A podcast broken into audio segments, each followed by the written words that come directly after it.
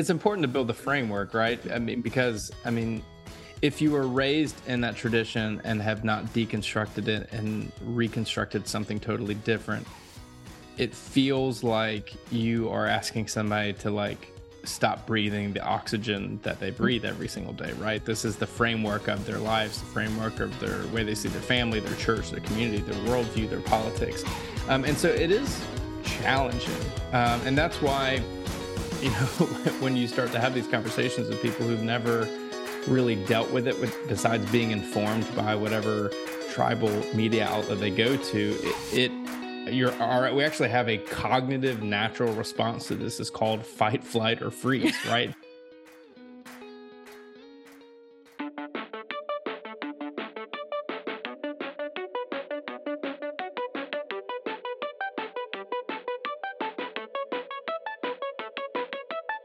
Welcome to the CBF Podcast Conversation. We know that conversations matter, so each week we are grinding through the critical research to bring you the best stories and resources of people doing groundbreaking and innovative work in renewing God's world.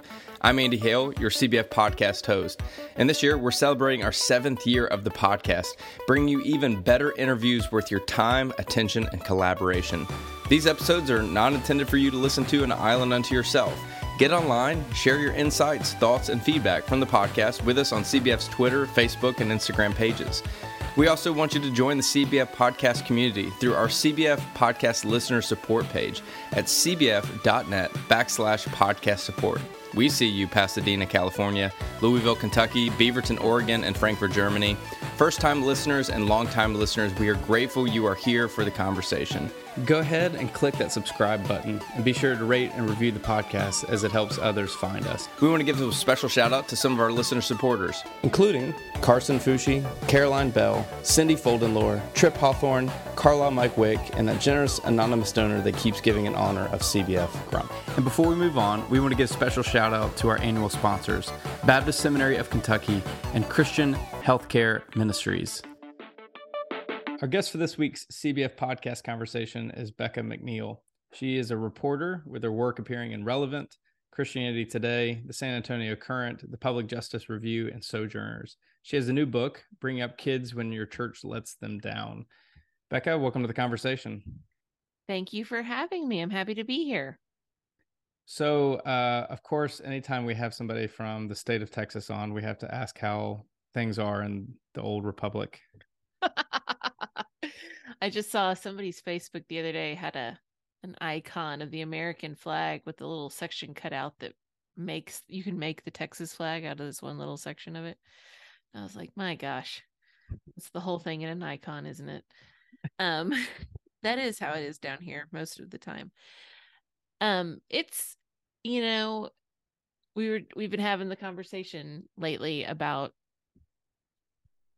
how how diverse the state really is in terms of its uh, its actual people and yet how all of its political mechanisms and institutions i would include a lot of churches in that uh, are mechanically kind of uh, locked down. So you don't you don't see so much of that.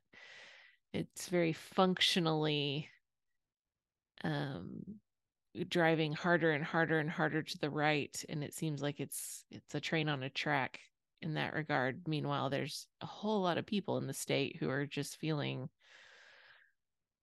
pretty um like they're stuck on a runaway train. With no access to the, to the engine room.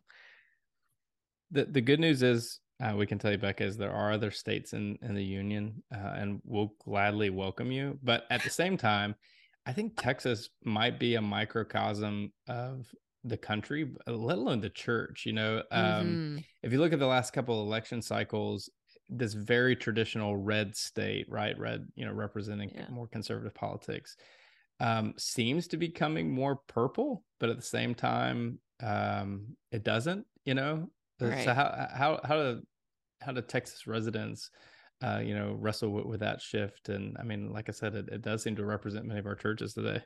It does, and I think what you're seeing is a difference between demographics and power and i that not to sound i hope hopefully your audience doesn't mind if i sound too marxist for a minute but um i don't i mean that in the most like the people who are running things have had all the time in the world to set them up to continue running that way no matter what how the demographics change. And so and i think that goes for our churches as well. You'll have younger folks in the church who whose minds are changing whose hearts are changing who have a more diverse group of people who they love or issues that matter to them but when they there's not really space in the institution for that. And the difference is that it's super easy to just stop going to church. You don't have to like move. So i think that i mean we talk all the time about like well has the ship sailed on texas? Do we need to just you know pack it in? And then of course you have the people who are like no you can't leave because we need people to stay in the fight and whatnot. And i honest i have the honest conversation with myself of yeah but is the fight is it done? Like has has one side declared victory here? And um i asked that question about the church too and which is actually kind of why i wrote a book because i had to ask the question of am I one of those people who it's just easier for me to stop going to church and cut that that group of people or that complication out of my life?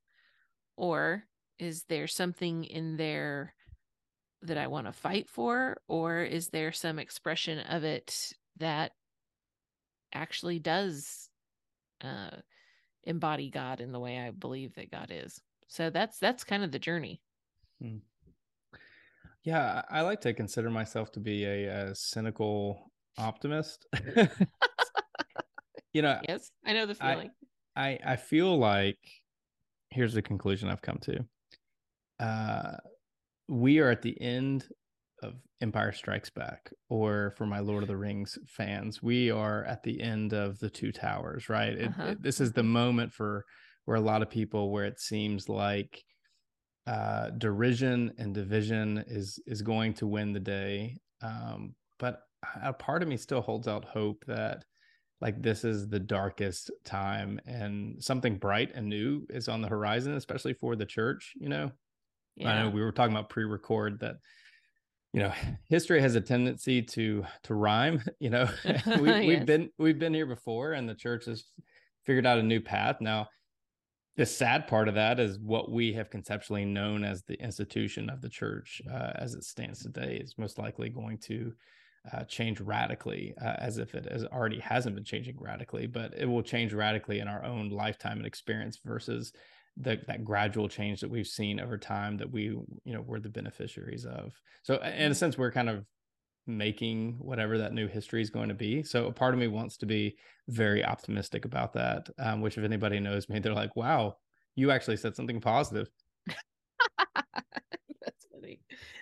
Um, yeah, and I would add uh, the the MCU corollary to the to your nerd trilogy here is the the scene in Endgame where they uh you know spoiler alert but where Captain America's like laying on the battlefield and all of a sudden all of Doctor Strange's teleportals show up. Very similar.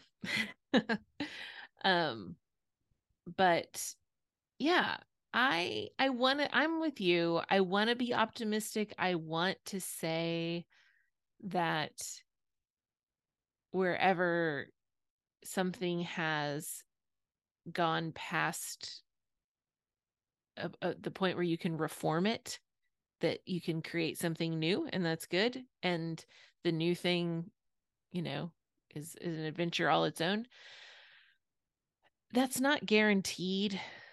I think that we look at history and we see these these examples because there's still people living on earth and people find a way to you know like survival is optimistic um, we keep having children we keep you know, getting married, we keep doing all the things. And so we're going to keep making good meals and picking out clothes that we like and gathering in ways that we like and building institutions that uh, meet our needs. And so I do think there's, yeah, all of history points to the fact that we're going to keep doing that, whether or not the an any version of an institutional Christian church is part of that uh is seems much more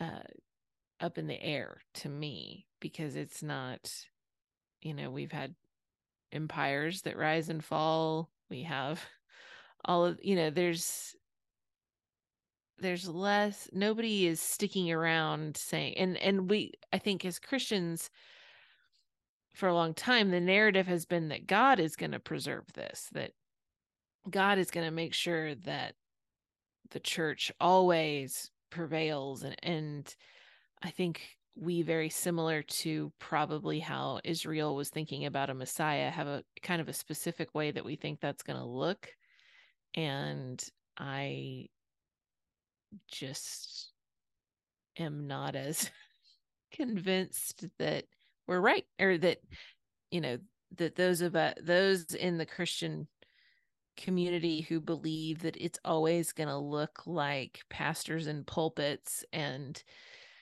um, congregations of somewhere between 200 and 20,000 and that sort of thing is going to continue and our denominations as we've set them up are I mean, no, no offense. I know this is, um, there's a denomination in the name, but I, I, mean, that's really not a guaranteed thing. So anyway, I, I'll, I agree with you that I hope something good is coming because I do think human beings just naturally do things that we think are good.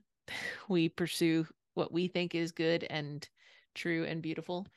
But I there's a lot stacked against those who want to see the church survive as a more welcoming, more inclusive version of itself. Hmm.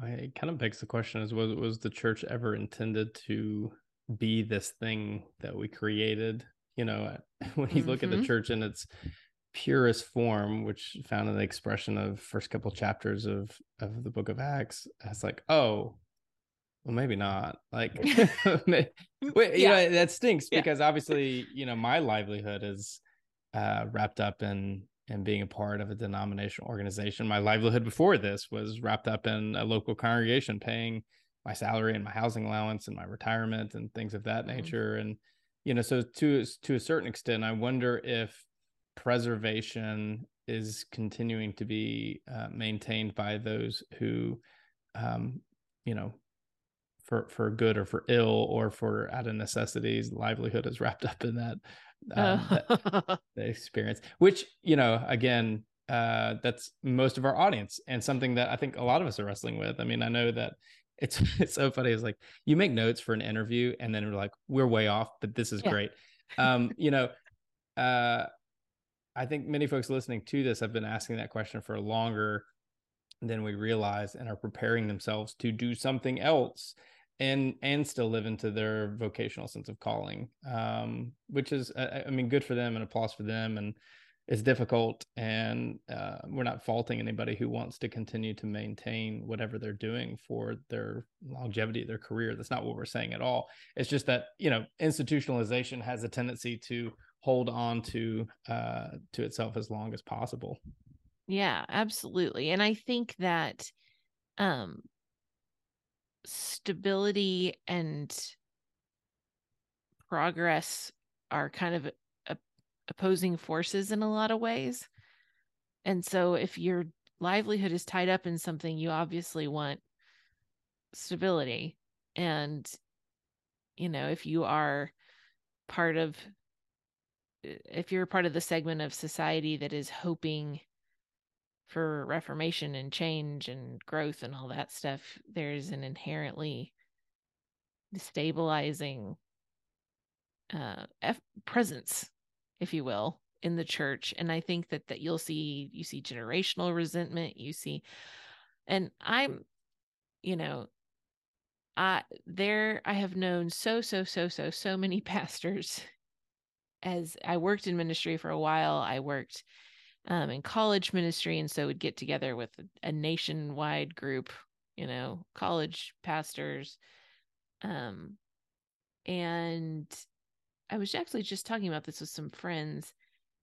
There has been an interesting bubbling up of um pastors and you you can maybe this has always been i mean i just have a you know i'm 38 years old i don't have a whole lot of history and this isn't something i've read a lot about but has seemed like there is a growing um, kind of introspection on the profession like just a lot of pastors really concerned about pastoral mental health, pastoral well-being. Like there's a there's kind of a growing sentiment that the profession is in crisis. And I I mean COVID obviously made that a financial equation as well. But even before that, I was just hearing a lot of um and then obviously we see all the scandals we see you know leaders rise and fall we see um the both the like moral whoa we i grew up presbyterian and my husband used to joke that if somebody had a failure it meant an affair like that was code. You could fail in so many ways and they would be really specific about it like oh they embezzled money or oh they you know abused their position for a real estate deal or whatever but if you had a failure it was code for an affair. Um but you see all of that and it does just all seem to indicate that that something is eating at the soul of the church uh and and i am inclined to believe that power and love work in opposition to each other and we've gotten so- something structurally wrong that it's like this profession just chews up and spits out so many people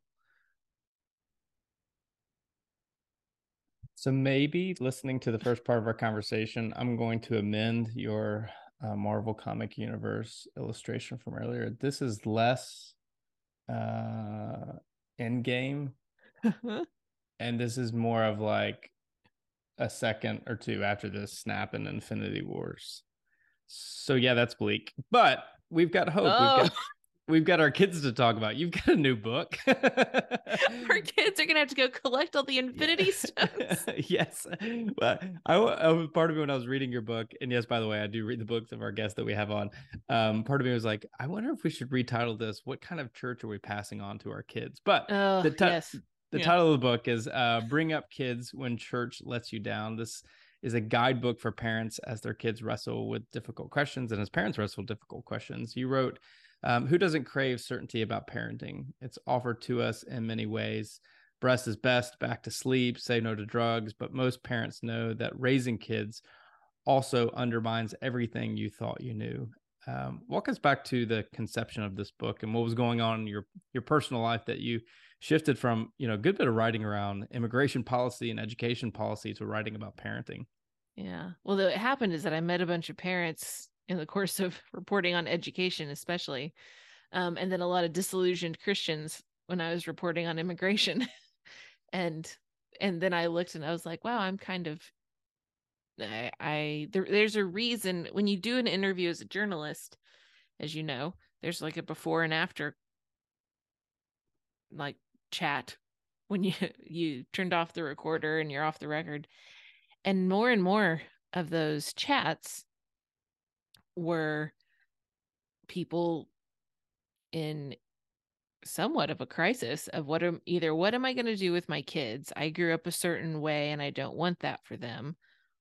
Or um I and I was hearing that a lot around like people who grew up in a very like white flight situation and wanted a more diverse and racially just education for their children people who wanted were committed to living um, in cities but really wanted to make sure that their kids were getting a, a good education people who whose kids were gay and who were not feeling like you know every school was similarly welcoming.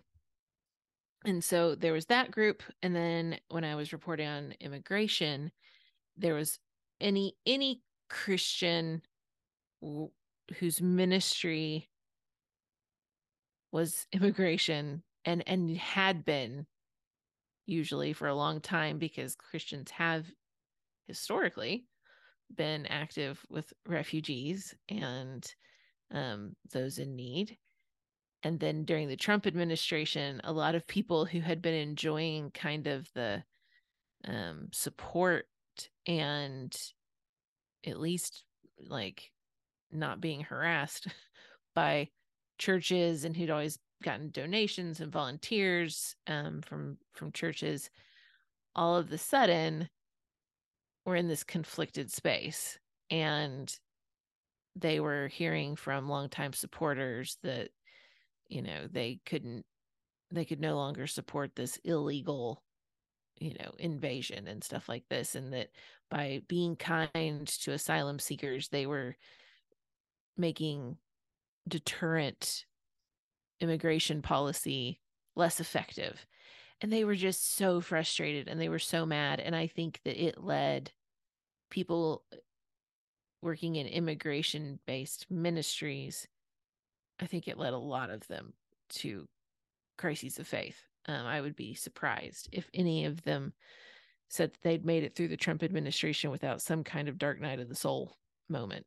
And um, so in those conversations, I started to basically just hear common threads uh, and and then once I'd pieced them all together, it started asking people to go on the record. I real thought, okay, should I pitch this, you know, to Christianity Today? Should I pitch it to Sojourners? What kind of big magazine piece is this? And then I talked about it with a friend, and he was like, I think that's more like a book. That doesn't sound. It sounds like there's going to be too much nuance, and you're going to want to include some of your own story, which is really hard to do in a in journal like straight journalism.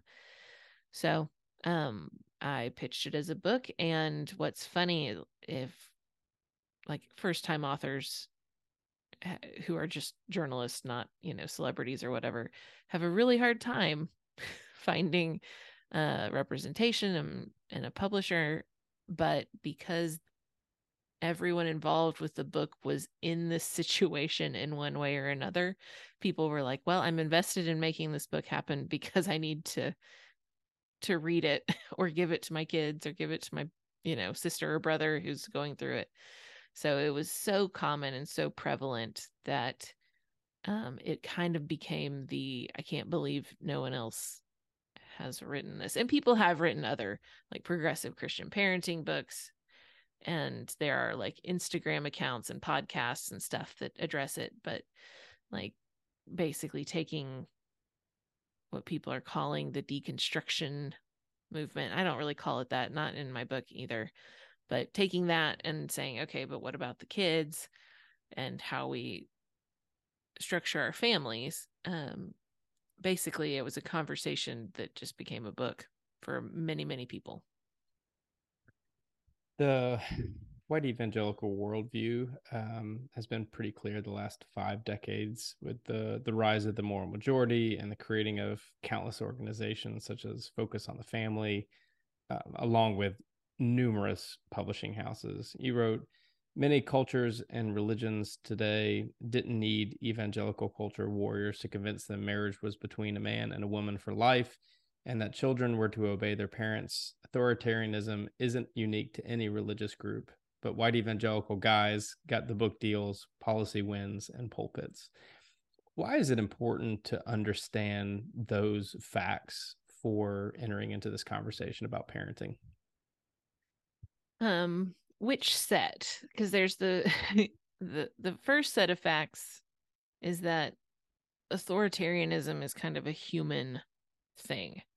And then the second set of facts being that our um the white patriarchal kind of evangelical voice has had a huge role in shaping our entire culture the united states. There's been several people who've been like well your book sounds cool. I didn't really grow up in the church. And i was like well the church has still let you down.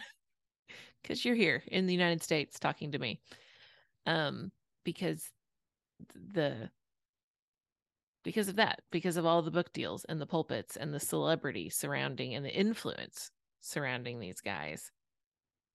Um so i don't know which of those sets of Both. conditions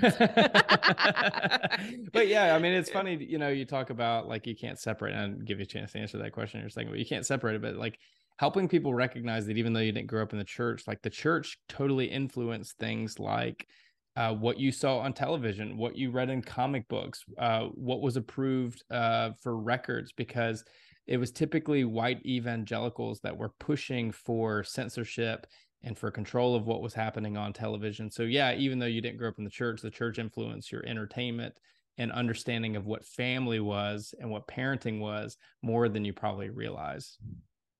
Yeah, that's okay. So that is like, aside from me shamelessly trying to sell my book to a broader audience, um, it is a very true thing because, I mean the the fact that we have presidents who feel the need to even give lip service to a religion in order to be electable is just in a pluralist society where you are free to be Muslim, you're free to be agnostic or atheist, you're free to be Wiccan. And yet we're not going to elect a practicing Wiccan anytime soon. and so that just tells you like it's kind of goes back again to that first question of like the difference between the demographic and the train that we're on and i think that there's there could be a world in which we elect an atheist like a open atheist where we have more um elected people in office who are of diverse and minority faiths you know you, we'll see that on the rise maybe but there's still the fact that there's been structures and things that have been built for the last 200 plus years that were built with a not i wouldn't even say like oh we built this in line with god's principles. There are people who would like the christian nationalist argument is that it was all built you know to to align with god's way that's not true. It's not historically accurate, but it does represent the ends and desires and morals and beliefs of a very homogenous group of people making the decisions for a more diverse and getting more diverse all the time group of people. And so I I don't I think the fact that like my kids are coming my kids are celebrating Christmas right now in their public school and we have God bless America on the coins. And that yes, that's civic religion, but like it it doesn't say you know, Yahweh bless America. It's there it's civic religion that more people can participate in. There's a push to make it more specifically evangelical, obviously. But it was never I don't think we should kid ourselves that it was ever like super inclusive. And so I think in that respect, we're all kind of making our way in the waspy version of America. It's just like how how much down to the studs are we going to strip it before we decide to say like okay let's start putting stuff back together. And that's the big debate between the like Nikole Hannah Joneses of the world and the um Ted Cruzes of the world you know? There's the people saying that nope there's stuff built into the foundations that are causing us problems and I would argue that those same things got built into our churches and the way our seminaries teach and the way that just wisdom is generally handed down is like, oh, well, this is just the way things are, folk wisdom, etc. And there's people who would argue that there's there's problems baked into that. And then there's people who argue that we have strayed from that. We've strayed from what was actually pure and good, and that um, it's actually things like feminism and the sexual revolution and abortion and whatnot that have carried us away from those um, original structures and that those were good things and we should get back to them. So, man, talk about going far away from your question. That was a lot. you can edit out whatever, whatever well, was no, just I mean... straight ramble. We need to pause to tell you about one of our annual sponsors, Christian Healthcare Ministries. You want to create a strong Christian family that will uphold one another through thick and thin. What if healthcare worked the same way? With Christian Healthcare Ministries, budget friendly, compassionate care is within your reach. CHM empowers you to pursue excellence in healthcare without added stress or the need to cut corners. Whether you're looking for a comprehensive maternity program or the flexibility to choose your own providers, CHM has options to fit your family's specific needs. As the nation's first and longest serving health cost sharing ministry, you can rest assured knowing that you are making a difference in the lives of fellow brothers and sisters in Christ. Plus, you'll receive all the faith based support of joining the larger CHM family. Encouragement and spiritual resources created for you and your little ones is just the beginning. Sounds different? It's by design. Join hundreds of thousands of members and discover the biblical solutions to your healthcare costs. To learn more, visit chministries.org. Since 2016, CBF has brought you episodes of interviews with authors and practitioners for conversations that matter. These stories of creativity and innovation have garnered weekly support from around the United States and the world. We are inviting you, the listeners, to join us in connecting with the podcast. Become a monthly listener supporter and receive some perks, including name recognition on the podcast questions for upcoming guests, free books from the podcast, joining the podcast for an interview, and a VIP experience with the General Assembly podcast guest. There are five levels of listener support, starting at $5 per month. For less than the cost of a pumpkin spice latte, you will be featured by name on the weekly podcast episode. For more information and to join the community of listener supporters, visit cbf.net slash podcast support.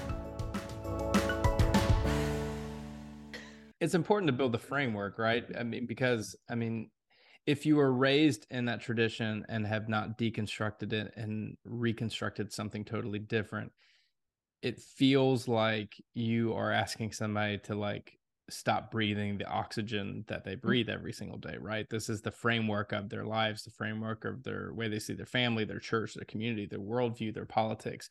Um, and so it is challenging. Um, and that's why you know when you start to have these conversations with people who've never really dealt with it with besides being informed by whatever tribal media outlet they go to it, it you're all right we actually have a cognitive natural response to this is called fight flight or freeze right? Yeah yeah, you are, yeah. Uh, and and this is why we are so combative around these things because um you know cognitive psychologists have said that like it's actually our body's defense mechanism. We're trying to survive because this is a perceived threat. So this is why it's so difficult for people to talk about these things and for people to deconstruct these things and why some people if not most people would rather just settle into what they already believe because it's much more comfortable. It doesn't feel like it's causing them anxiety uh, to do such a thing.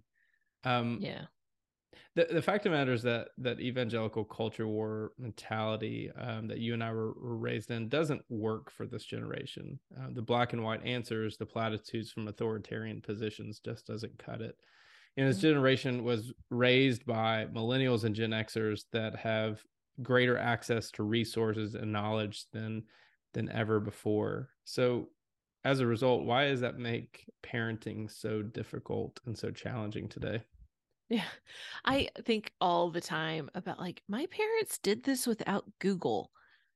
That is mind boggling at times because I just think of how much time I spend reading differing opinions or, you know, con- comparing research on stuff that affects my kids, whether it is um, food choices or preschool choices or different learning. I mean, I think about the fact that my parents, in some ways, like the task of the millennial and Gen X parent, like the people who are parenting now, who have, and I say parenting, who have children at home, ages zero to 18, let's say, is that we are like trying to filter through this barrage of information and figure out what's true, what's helpful, etc. And our parents were more like like archaeologists or whatever. Like they were stomping around trying to like find something. And I think that when they would find something, and my parents found James Dobson, and like they, that's, I, that's kind of an off the cuff analogy. That's probably not perfect because it was coming to them and it was being pumped to them. But they had, they didn't have the internet, they had church. And so they, when somebody gave my parents a parenting book, it became this just, they devoured it. Whereas I might be skimming 12 research articles from secular point of view and contrasting that with, you know, a Brene Brown book and a Tina Payne Bryson book and, you know, have just so much information. My mom had whatever was on the church book table. And it's not that she couldn't have gone further, but that was where she to go further would have been extremely time consuming and she was raising four children. And so I like she was clinging to that like a lifeline. And her task was just to find something cohesive and coherent to to build a family ethic mine is to sort through all the noise and so i think that when you look at just those two parenting experiences of course it's going to be different. And the the culture of people who were just raised with tons and tons and tons of dissenting opinions and we're seeing a reversal of that in some ways like the echo chambering and people trying to kind of return to that. But i also think that the people you see who like drive a lot of that on social media and whatnot are that generation who is just used to going to a predictable well to draw water rather than, you know, turning on every faucet in the house and seeing what comes out. And so I I really do think that and there's a lot of conversation right now about like trustworthiness and how that's been manipulated and it really is a huge challenge but I think that the reason it was so black and white for our parents is because they just didn't have access to tons of shades of gray. To be a shade of gray, you had to be a little bit defiant, and not everybody has that temperament. And all of the institutions at the time were very they they were benefiting from that. And we're seeing that that is always kind of back to the thing about people human tendency to become authoritarian, the human tendency to become tribal or to build something that gives us more power. I think you see Facebook, which starts as this like incredibly democratic, uh, little d democratic, everybody's opinions and just sharing of information. And then you see like money and power and things get involved. And it starts to do the like the people are more valuable to me when they are all agreeing on something and I can sell them one product rather than having to like navigate a thousand different shades of gray. And so you see those two things pulling at each other. But I think that for our parents in the culture wars, to be anything other than loyal to black or loyal to white, you had to be kind of a contrarian. And that's asking a lot of people who are also trying not to kill their children. Um, racism, LGBTQ, gender identity, culpability in war and violence, police brutality, white supremacy are, are just the tip of the iceberg of questions that children and students are wrestling with today. Um, on average, how do you think most churches are, are dealing with these questions? And why would you grade them that way on their way of dealing with these questions? uh, I would give them an incomplete.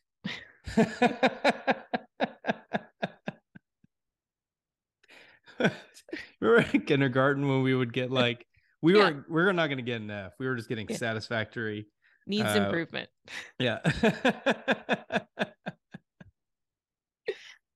Um I mean, I haven't been to every church in the country. I I truly I don't think I'm the right person. I don't know if any of us are the right person to be like, well, here's my indictment on every single church and how it's dealing with the concerns being brought by its people. The discourse, which is a different deal, like the discourse being batted around in churches, um, everything from denominational stances to, um, you know, the very public handling of things or pastors endorsement of politicians that you know the stuff there's the fact that there's like thousands of churches in San Antonio and I don't know about those little ones that are addressing these issues because it's what their people care about but there's only 200 people in that congregation so I'm never going to hear about it. And they're flying below the radar maybe even of their own denomination because they've just decided to go rogue. Um so with the full the full caveat and you can tell I know that I'm talking to a bunch of pastors cuz I'm like you're doing it great. You're the exception for sure, definitely. but um on on the whole I think that the the place Christians are publicly staking themselves and the predictability that people have when they go to a church on Sunday and they think they know that they're going to hear and how often they're right. So it's really just like anecdotal. And then maybe some maybe some like Pew or even Lifeway research about where people are falling on issues who are self-identified. Um I think that for a gosh you can edit out my long pause here because i don't know i look at a lot of mainline and progressive churches and i see a full-throated conversation about the issues that matter to people that are affecting their lives. I see individual pastors taking up specific issues like police brutality or marriage equality or whatever it is. I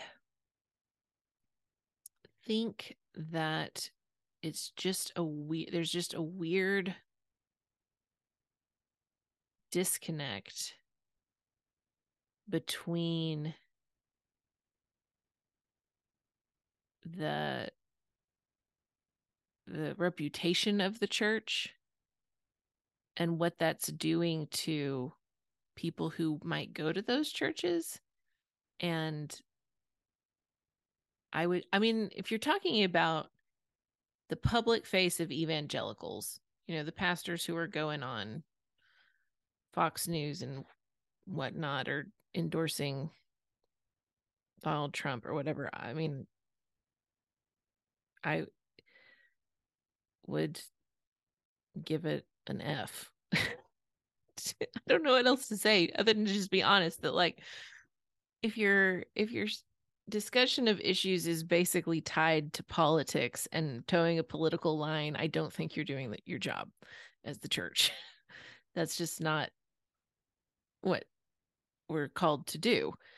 Um however, when you're talking about more of like the silence and the avoiding of issues, that's where I'd say like you know the churches that fall there and people are frustrated by that and that's why i'd give it the incomplete because you do hear a lot of people and we've i mean i've been part of one of those churches where i, was like just say it. Just say something. Speak up.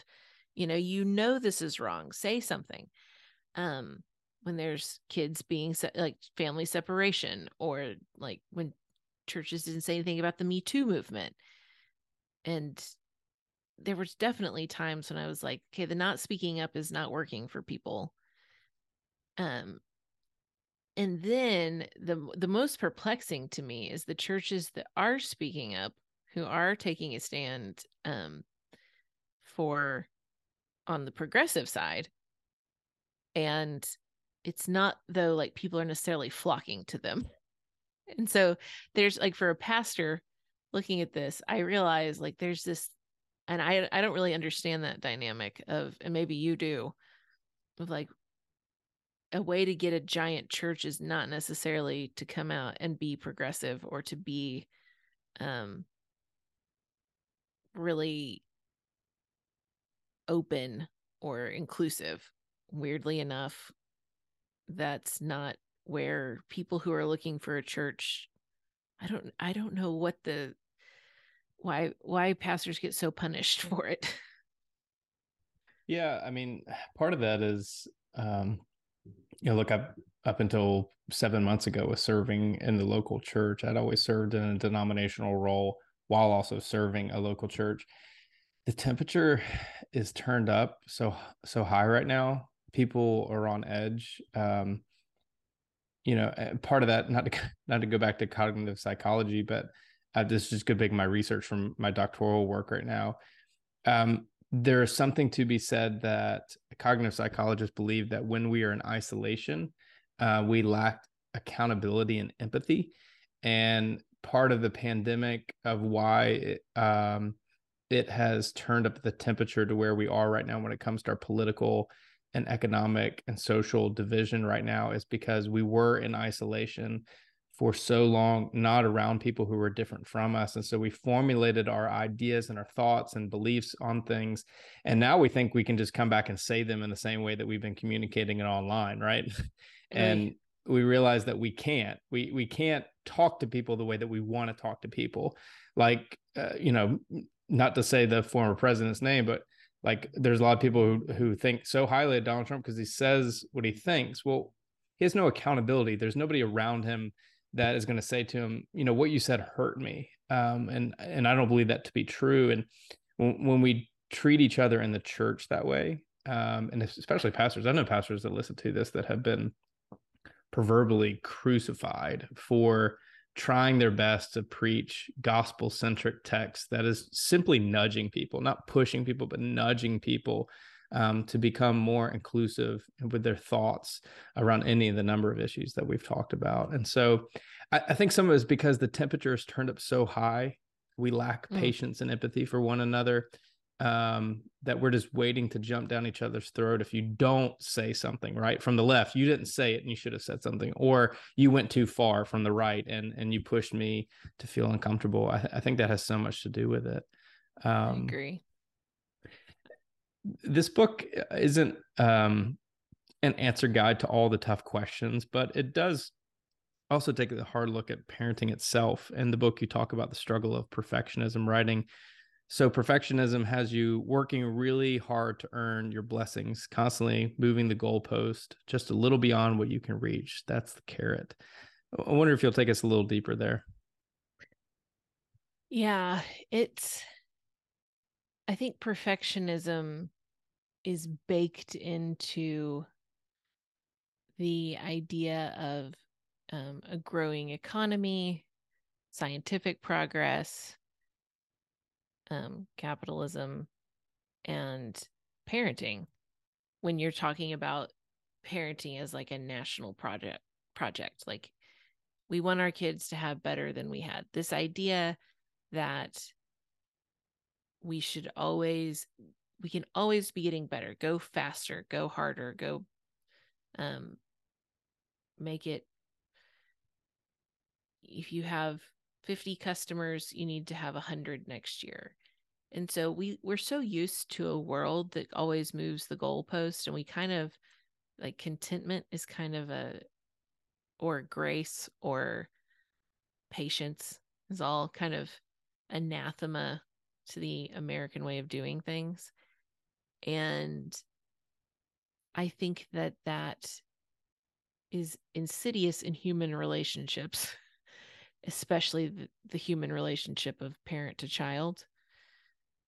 And it's I think it keeps you working. It keeps you it the idea of the carrot because we talk a lot about like oh is it the carrot or the stick and like the stick actually makes contact with the horse um like it's actually like the punishments are actually applied. The carrot the trick about the carrot is that they can't ever get it. So like you can actually feel the penalties that are like um the threats. But the reward if you get it then you have it. And and the only thing that's useful is to keep you wanting it. So it's almost like perfectionism is our discontent with the status quo um, applied to different areas. And I, I honestly think that as someone who's probably a very like who's progressive politically, there's a very real risk of the perfectionism and the um can always be better can always be more pure can always be more blah blah blah blah that mindset following you into your efforts to stop being that way. Like you could be anybody who's familiar with like reformed theology knows how that downward spiral can happen of like even my repenting needs repenting of. I think that perfectionism wherever you aim it it's that spiral it's that spiral of well if you got here then you can be better and just um it's anxiety inducing and none of those things are good when you're trying to create a place for growth and curiosity and belonging and assuring your children that they're loved no matter what all of which science says is really good for their brains and really good for their uh, development. And it's really hard to provide when you don't know what that feels like yourself. How do you imagine this book being used by by churches and by clergy? um well uh, the the funniest reaction i've gotten to the book so far was when a friend wanted to read the book in a group, like do a group book study with his church. And he so he took it to his pastor, and the pastor just goes, Well, I don't like the title. And I I realize that in this heated up time when you have people like Kristin Du Mez and Beth Allison Barr and Jemar Tisby saying, hey, we have some systemic issues. Uh, and it, it's deeper than just, you know, getting eh, sending the pastor away to pray and repent for a couple of weeks and bringing him back and restoring him to ministry. Like, we actually have some systemic issues. I get that everyone, pastors especially, are just kind of having it's kind of an ex- time of existential threat churches are struggling. I mean, there, there's a lot going on. And so I do want to say that I, I understand how it feels like it's just coming from every side and it's a constant barrage like all the criticism all of the blame it feels like the church is being blamed for everything and um so i i understand the hesitance when you see a book like that to just be like oh i just can't right now with all of the criticism and i am hoping that those who have a strong stomach that hopefully comes from a strong spirit and um, the rejection of perfectionism in our churches and in our ministries and in our own hearts would um, be open to using it as a conversation starter with their own congregations because that's really where it's at. It's finding our way back to each other like you said we've been in isolation. We've got to find our way back to each other um ideologically spiritually like socially emotionally and i don't think we can do that if it is a top down i'm going to give you the path to come back to church and i'm going to try to like win you back with um with lures and like look at all this good stuff. I think that there is going to have to be an element of coming on people coming on their terms and their terms might be i, I need an apology i need repentance i need to see repentance i think that i would so many people would love to see their pastors be open and not defensive about the conversations of hurt and disgust and doubt and just starting this different conversation that's going to feel like a lot of um I don't know, it's going to feel like a lot. My in my first ministry job, I made a huge mistake and I basically, a student entrusted me with a secret and I told the secret to another person in the ministry, like another adult, but still it was someone she, you know, I was supposed to, it was a mistake. And she was angry and she wanted to sit me down and talk to me. And I asked my boss, who was the campus pastor, do I just like how do I guide her back and like help her be reconciled? And he said, I think you're just going to have to sit there and let her take her swings because you've earned them.